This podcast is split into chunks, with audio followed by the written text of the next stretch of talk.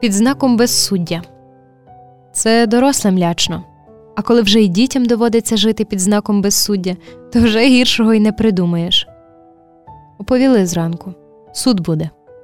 А це лишень пізнають, чий він син, то ту родину й судитимуть. При всій громаді так оповістили, щоб кожному в душу закарбувалося. То людей зганяють до сільради, де під парканом лежить повстанець. Вчора його привезли з лісу ще живого, але рани були невигойні. То тепер лежить. Оце зженуть людей, оце опізнають його, бо ж переконані, що він із цього села та й судитимуть. То вони і бігають від двору до двору, кагибісти гарнізонні, та ще й острубки із ними. Ходіть, ходіть швидше. Але коли над усіма туманиться знак беззаконня, то й дітей не помине. Вони справді завертають до школи аж трійко їх офіцери, сержант із ним, та ще й виконавець із сільради, та й директора до себе, та й уже всіма від класу до класу. Збирайтеся, ходіть, ходіть швидше. Це щоб діти до того безсуддя долучалися, щоб пізнали, хто ж то лежить біля сільради під парканом.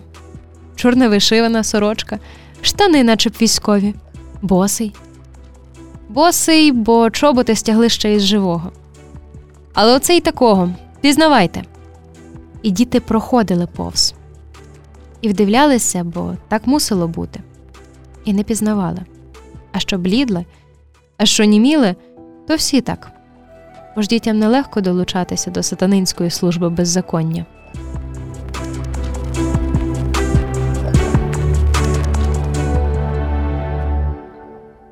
Чобітки із лісу.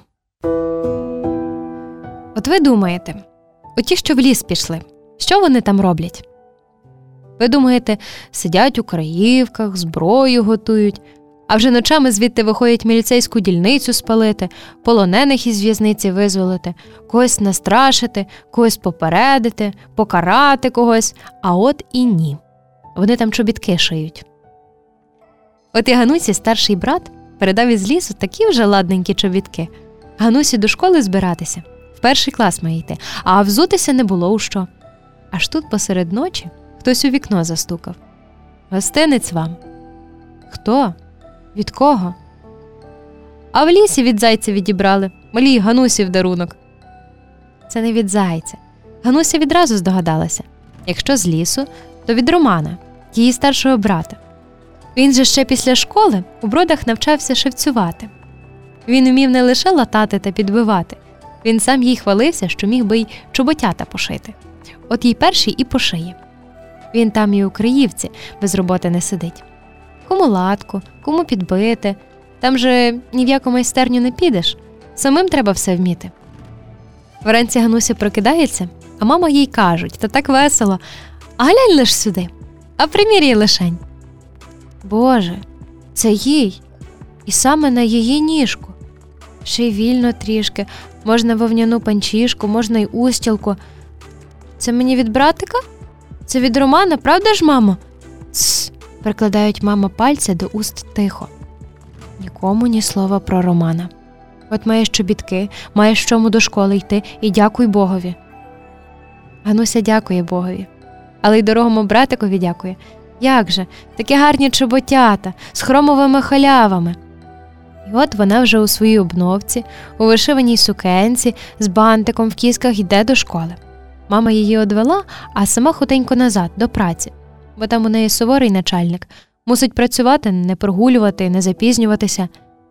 Та з Ганусею вже й сусідські дівчата заопікувалися, і до вчительки її підвели, і клас показали, де першички вчитимуться. І ходитиме вона сама до школи, то нічого, вона вже дорогу добре знає, то недалеко. І звідки знає, от не можна сказати звідки, що краще повз міліцію не ходити краще на другий бік вулиці, особливо, щоб не потрапити на очі сержантові Краснову, бо ще запитає, звідки в тебе такі чоботята? Не святий Миколай же прислав із неба. Це той сержант, що про нього розповідали, як вони ночували в якомусь селі, а на них напали Романові товариші. То той сержант так втікав, що й взутися не встиг, загубив свої чоботи. Правда, говорили, чоботи вже старі були, зношені, але халяви ще добрі. Кромові халяви, то, може, ті халяви оце на ганусиних ніжках? Матінко Божа, зроби так, щоб він не впізнав.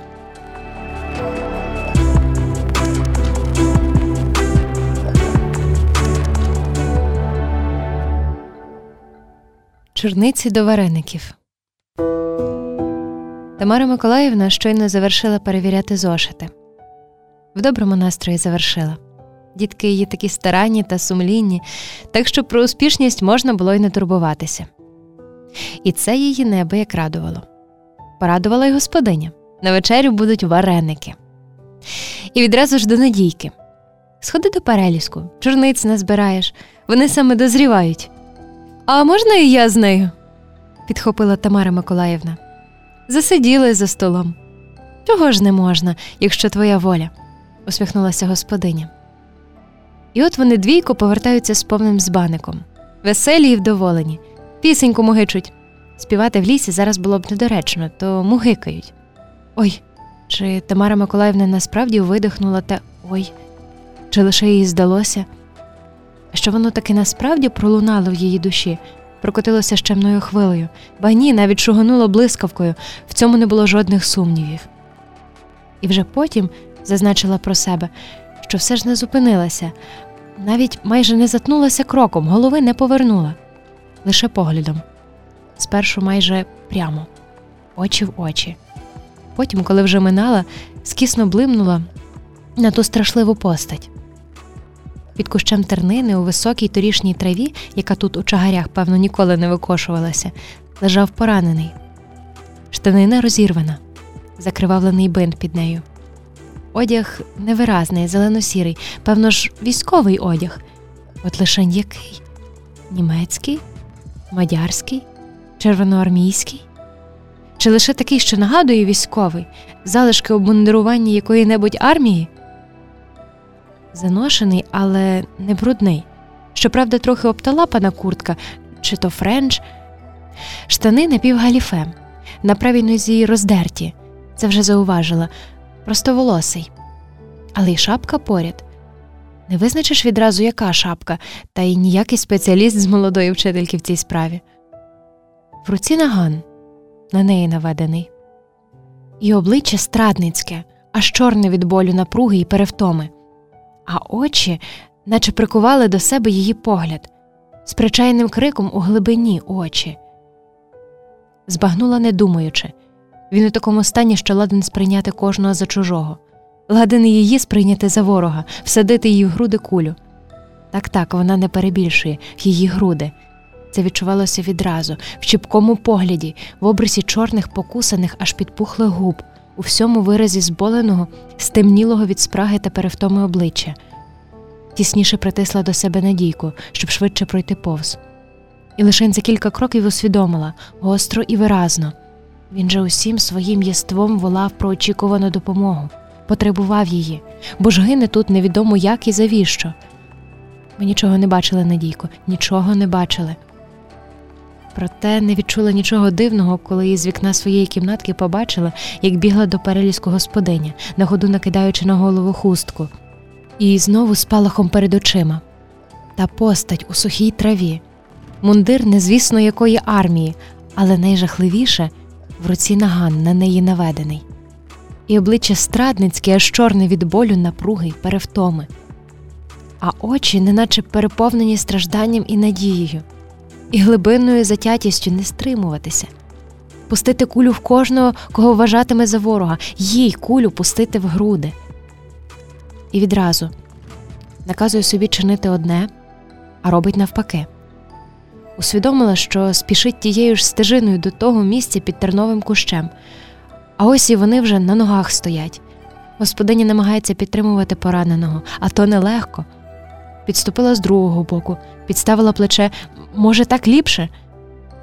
Важко повірити, але все минулося, щасливо минулося. За якийсь час поранений підправився, а найважливіше за ним прийшли вночі прийшли. Тамара Миколаївна навіть не намагалася придивлятися, хто чекала у своїй кімнаті, поки підуть. Не пішли, застукали у двері. Хай Бог спасає вас, вчителько, у цьому жахному світі. Дякуємо вам і батькам вашим.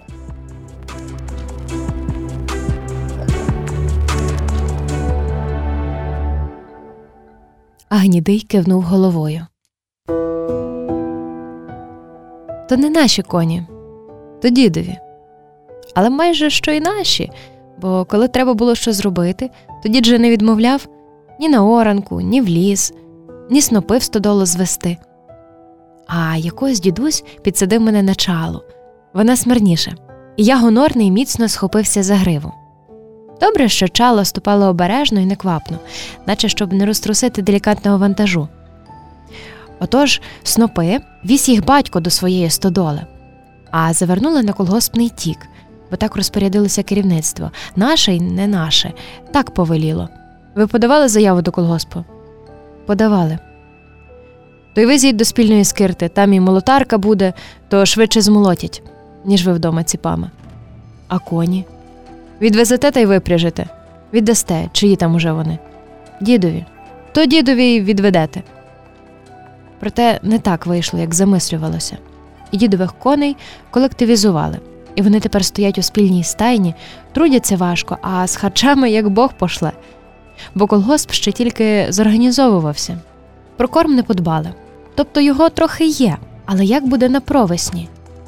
На провесні колгоспні коні стояли голодними, деяких навіть посторомками під черево заводили, до бантин чіпляли, щоб підтримувати, щоб не падали, бо коням теж падати не можна, то погано. Коли коні падають, а самі вже встати не годні. То це я йду підкріпити гнідого. Чала не тут, вона в сусідній бригаді, то далеко від нас. А я йду до гнідого з обремком сіна в ряднині, обіруч тримаючи. Мені боязко в тій колгоспній стайні. Власне, вона й не стайня. В давніших господарів стодолою була, але її перелаштували, щоб тримати коней, то стала стайнею. Я тихцем прокрадаюся зі своїм оберемком сіна, але в стайні нікого, тільки ото кілька коней стоять, які вже не до запряги. Гнідий помежа ними. Трохи осібно повернув голову, наче наперед знав, що то я, що прийду підтримати його, і якось нетерпляче тією головою покивував. Тільки ще лячнувато у напівмороці стайні світилися великі очі дідового гнідого, світилися чи то докором, чи гнівом праведних. За що ж ви оце мене так? Все ж я підступаюся до гнідого якомога ближче. Ось вже й на таку відстані, щоб простягнути руку і дістану до гриви. А гнідий уже випередив мене, вже витягнутими губами до принесеного сіна, вже жмуток за жмутком зникають у його спраглій горлянці. Ось вже менше, ось вже й немає, бо, видно, замало приніс. І гнідий якийсь час стоїть тихо, незрушно. Потім знову тягнеться до мене губами. Чи є ще сіно? Але сіна більше немає. Є невеликий кусень хліба, той, що мав би бути мені самому на обід, бо з хлібом у нас сутужно. Дивуючись власній сміливості, я протягую хліб гнідому. Він густо посипаний сіллю, але гнідому те смакує. Він легко підхопив його з моєї руки, і тепер він жує, наче повільніше. І аж потім якусь мить стоїть незрушно, а вже аж раптом тихенько і рже і торкається до мене великою головою. Я її гладжу довго-довго.